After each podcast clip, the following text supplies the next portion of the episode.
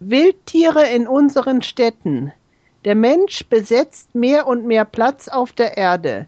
Wilde Tiere treten in die entlegenen Räume zurück. Aber es gibt kaum noch entlegene und gleichzeitig fruchtbare Lebensräume.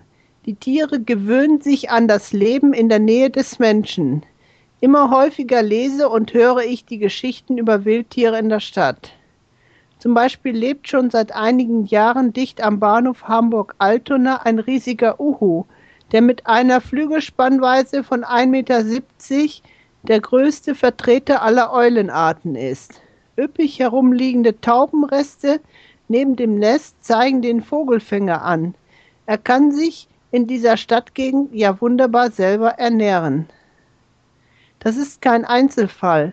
Wenigstens vier weitere Exemplare der sonst so scheuen Nachtvögel haben sich zwischen Büroriesen und Häuserblöcken im Stadtparkbereich der Hansestadt Hamburg angesiedelt. Ähnliches beobachten Wildhäger an Böschungen, auf Türmen und in Parkanlagen anderer deutscher Städte, ob Köln, München oder Berlin. Das Stadtleben lockt Tiere aus freier Wildbahn offenbar unwiderstehlich an. Allen voran haben Rabenvögel wie Elster und Eichelheer sowie Feldtiere wie Wildkaninchen und Steinmarder sich in die Städte begeben. Durchaus vermehrungsfreudige Dauergäste, die mancherorts längst als Plage empfunden werden.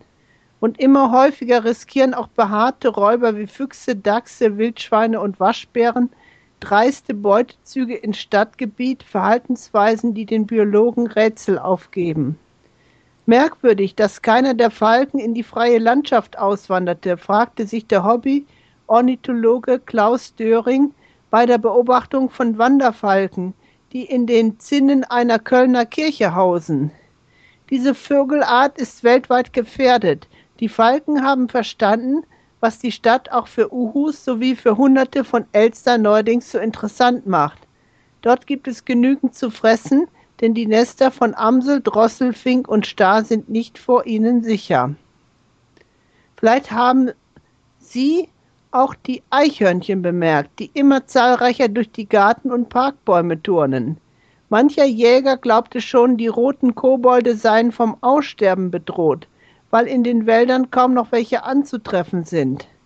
Aber keine Panik, die sind fast alle in der Stadt, wo das Tierleben die reine Lust geworden ist, Dort gibt es auch nahrhafte Köstlichkeiten in Hülle und Fülle, nicht völlig aufgegessene Pommes frites, weggeworfene Schulbrote, vor die Tür gestelltes Katzenfutter, vor allem aber die Mengen an Körnern und Brotkrümeln, die von den Opas und Omas Tag für Tag in den städtischen Parks und Grünanlagen ausgestreut werden. Aber nicht nur das Futterangebot und Mangel an Wäldern treibt Wildtiere in die Stadt. Nach Ansicht der Experten haben vor allem die Landwirte mit ihren Flurbereinigungen und Giften die Landflucht der Tiere ausgelöst. Kaskaden von Gülle, Wolken von Kunstdünger, Unkrautvertilgern und Insektiziden brachten die ländlichen Biotope aus dem Lot. Die Tiere finden ja keine Deckung mehr und die pflanzlichen Monokulturen erschweren ihnen das Überleben. In den Städten dagegen beobachten die Botaniker ein immer stärkeres Aufblühen einer neuen pluralistischen Pflanzengemeinschaft.